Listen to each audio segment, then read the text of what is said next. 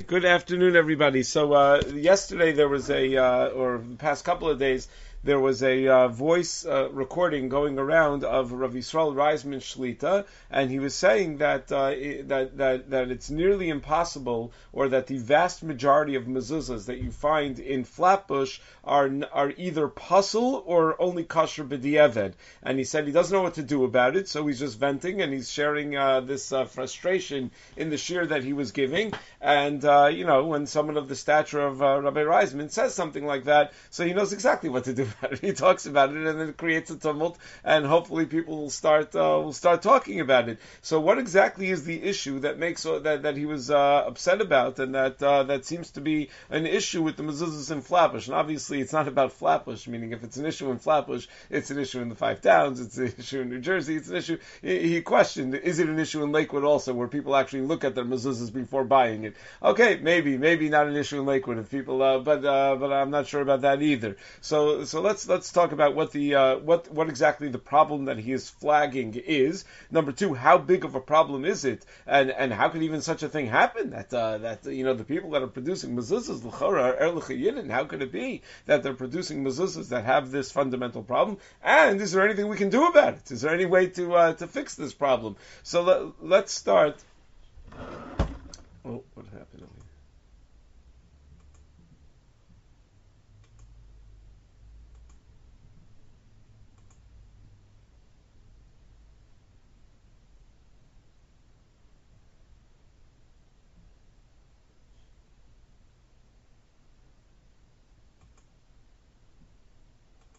I'm not sure what just happened over there. So let's uh, let's uh, let's let's try that again. So let's uh, let's start by dealing um, with the uh, with the issue. Uh, the issue is that, that Rabbi Reisman was uh, was flagging was the issue of tagin. that that on top of certain letters you're supposed to have tagin. There are four ingredients in general in the Torah. You have to have the letters. If you know there are four ingredients of you know of, of that create the Torah as we know it. You have to have the letters of the Torah. If you misshape or misform the letters, then it's going to be pasul. Then there are the tagin on tops of the letters, or the little uh, zayins that they draw on tops of certain letters. Then there's the nikud and the trup, neither of which are actually written in the Torah, but are just something that we have to know how to do. Otherwise, you're not going to be able to the mitzvah of kriyas Torah, right? So those are the uh, those are the four ingredients. So the tagin is the issue of uh, of frustration at the uh, at the moment that we're dealing with right now. Uh, this is based on the Gemara Mesachas Menachos and Daf Chav Tesam and Beis. The Gemara in the middle of the page of Chavtes and Beis, Amar Rava, Shiva Osios Trichos Shlosha Ziyunin.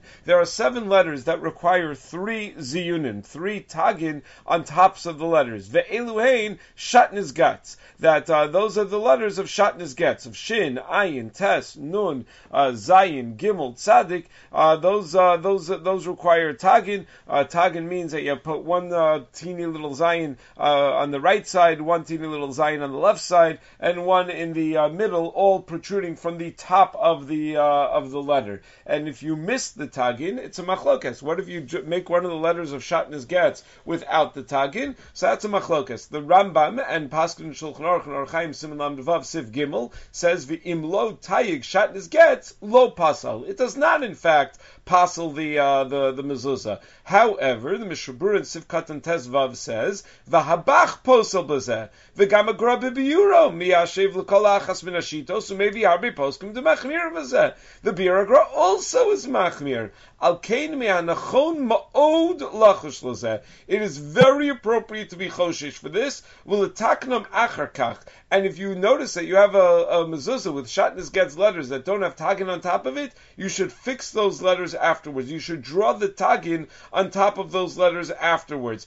I, generally speaking, when it comes to tefillin and mezuzahs, you're not allowed to do things shelo kesidran. You're not allowed to draw the. You're not allowed to uh, start filling in uh, letters uh, after you know uh, that are earlier in the parshios after the words uh, and the letters later in the parshios have already been filled in. Says the Mishnah Berurah, that's not a problem over here because the letters are fully formed, and as we pointed out, these are two separate ingredients of stam. There are the letters, and then there are the tagin. So as long as the letters are fully formed in order, you don't have a problem of shelo kesidran. You can then draw in the tagin afterwards, and that's not going to be a problem. Mishnah Berurah adds that this is only if the top of the letter is actually properly formed and it's just missing the tagin. Avlim asalim maila rosho agul gamkein mashma me'abeis yosef dein lahakal afilu b'di'eved ufi perisher He suggests that uh, that if the top of the letter is rounded off a little too much, that that's going to be a problem even b'di'eved. So you have to make sure that the top of the letter is shaped properly, and the whole discussion is only about tagin.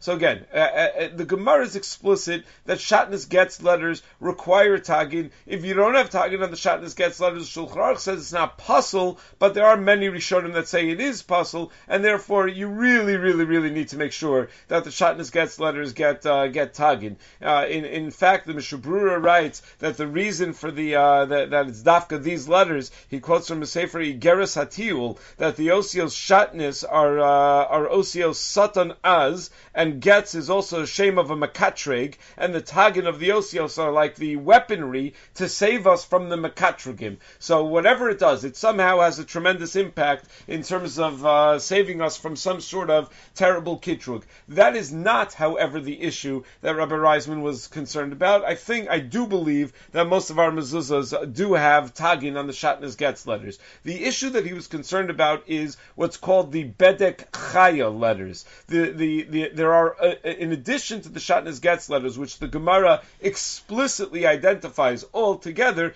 there are also Bedek Chaya letters, uh, Beis, Dalit, Kuf, Ches, Yud, Hey, that also require Tagin. Now, there is nowhere in Chazal where Chazal give that entire list of Bedek Chaya that require Tagin. Um, and uh, in fact, in Yabia Omer, in Chelik Yud, Yordeo, Simon Chav Ches, Rav Yosef was asked about the kashrus of a Sefer Torah that doesn't have Bedek Chaya Tagin, it doesn't have the Tagin on top, on top of the Bedek Chaya letter, letters, and Rav Ovadia says that it's kosher, but he says, uh, in fact, that Hatagin of, uh, the, of Osios Bedek Chaya are lo nizkaru klal b'talmud afilu lo beremes, that they're not alluded to in the Gemara. They're not even hinted to in the Gemara, and he says, uh, he quotes that idea from the Yaskil Avdi and from Rabbi Rachim Chavisa Kohen. He says that it's not even alluded to in the Gemara. It is unclear what on earth Rav Ovadia means by that, because it is certainly alluded to in the Gemara and in Divrei Chazal in a variety of places. It's just that it's never gathered together in a single location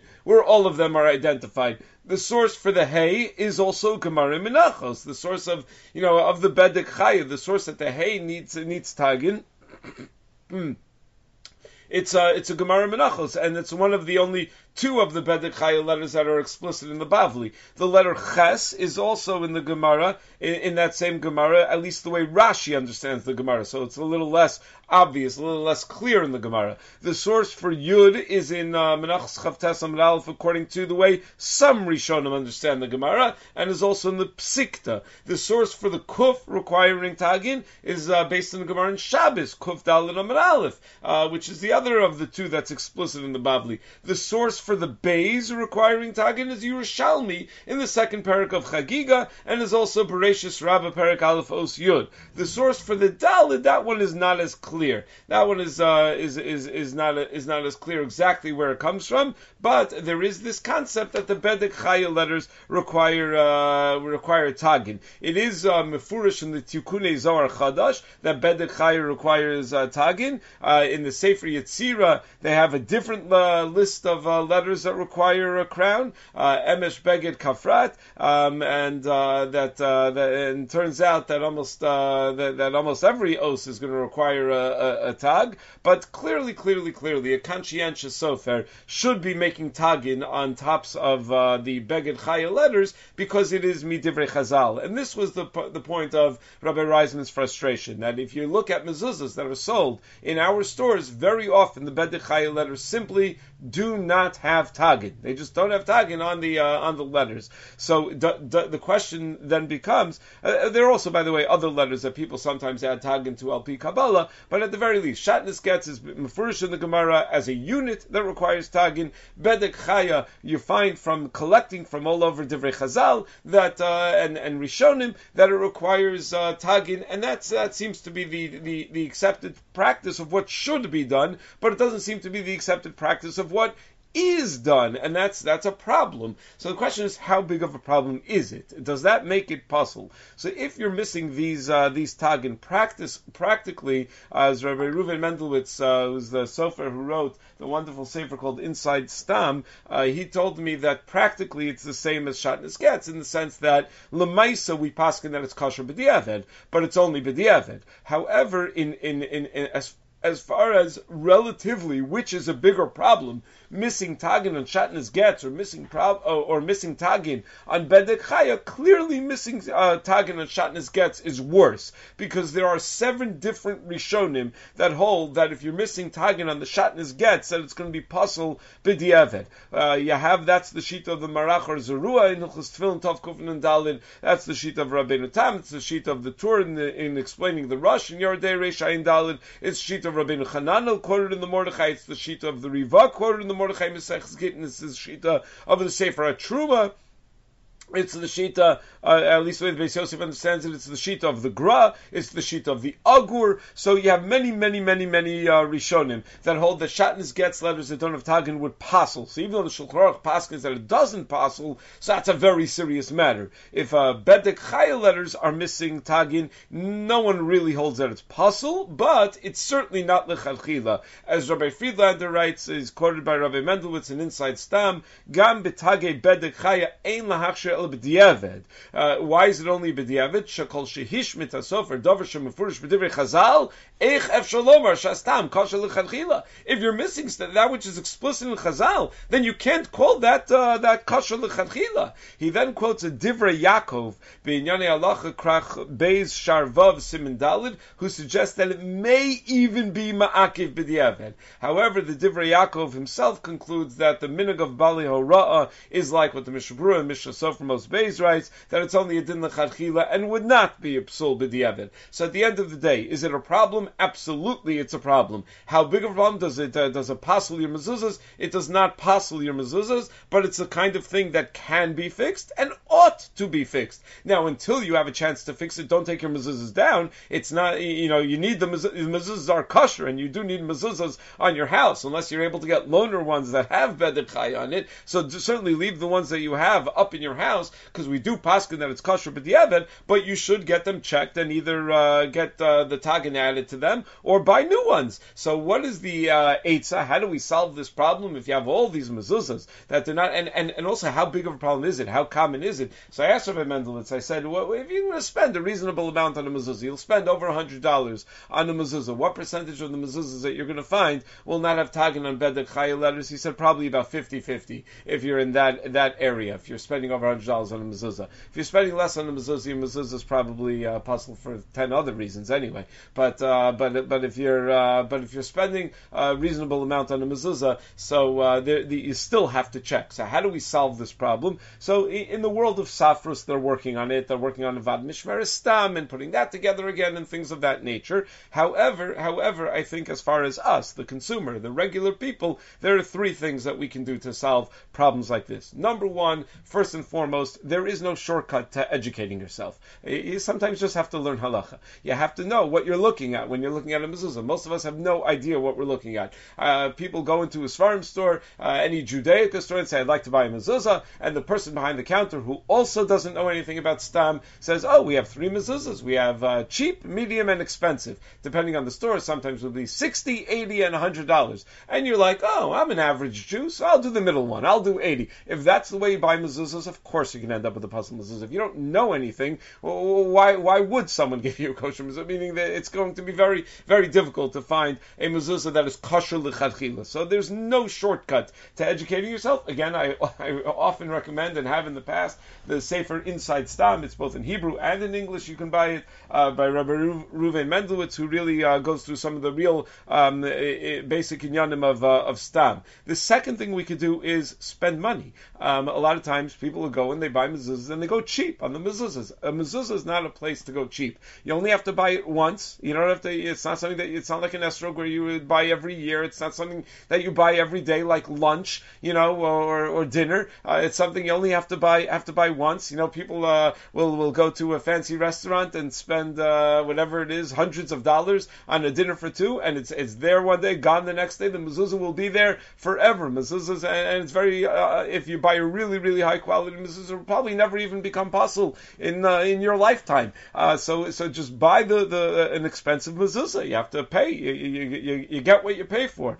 Uh, Rabbi Reisman said, uh, Derech Agav, he just happened to mention that he thought hundred dollars is not enough to spend on the mezuzah. That if you only spend hundred dollars on the mezuzah, then you're probably not gonna not gonna get uh, a really kosher lechatchila mezuzah. So spend spend on the mezuzah. Uh, it's it's worthwhile uh, to to spend money on something like that. It's a one time investment. And the third thing that I think people need to do is find a sofer who's really an expert. And uh, what, what, what I mean by expert is someone who's recognized by other sofrim as an expert. You know, sometimes you have uh, even your local Orthodox rabbi very often will say, "Oh, the local sofer, he's a good guy. We should support him." He he may be a good guy, but he may not necessarily be an expert. He may not necessarily be someone who's uh, who who really is. Uh, is a known expert in the world of safrus. So you need to have someone who knows what he's talking about that you can uh, that you can look to to be able to ask your uh, your questions to. And it should be someone who again is recognized within the world of uh, of sofrim and not necessarily by those who don't know much uh, about safrus. So yeah, is it an issue? It's an issue. Is it an issue that's possible b'diavad? No, but certainly we strive for more than b'diavad in uh, in our shmiras mitzvahs. Okay, everyone, have a great day. Get ahead of postage rate increases this year with Stamps.com. It's like your own personal post office. Sign up with promo code PROGRAM for a four week trial plus free postage and a free digital scale. No long term commitments or contracts. That's Stamps.com code PROGRAM.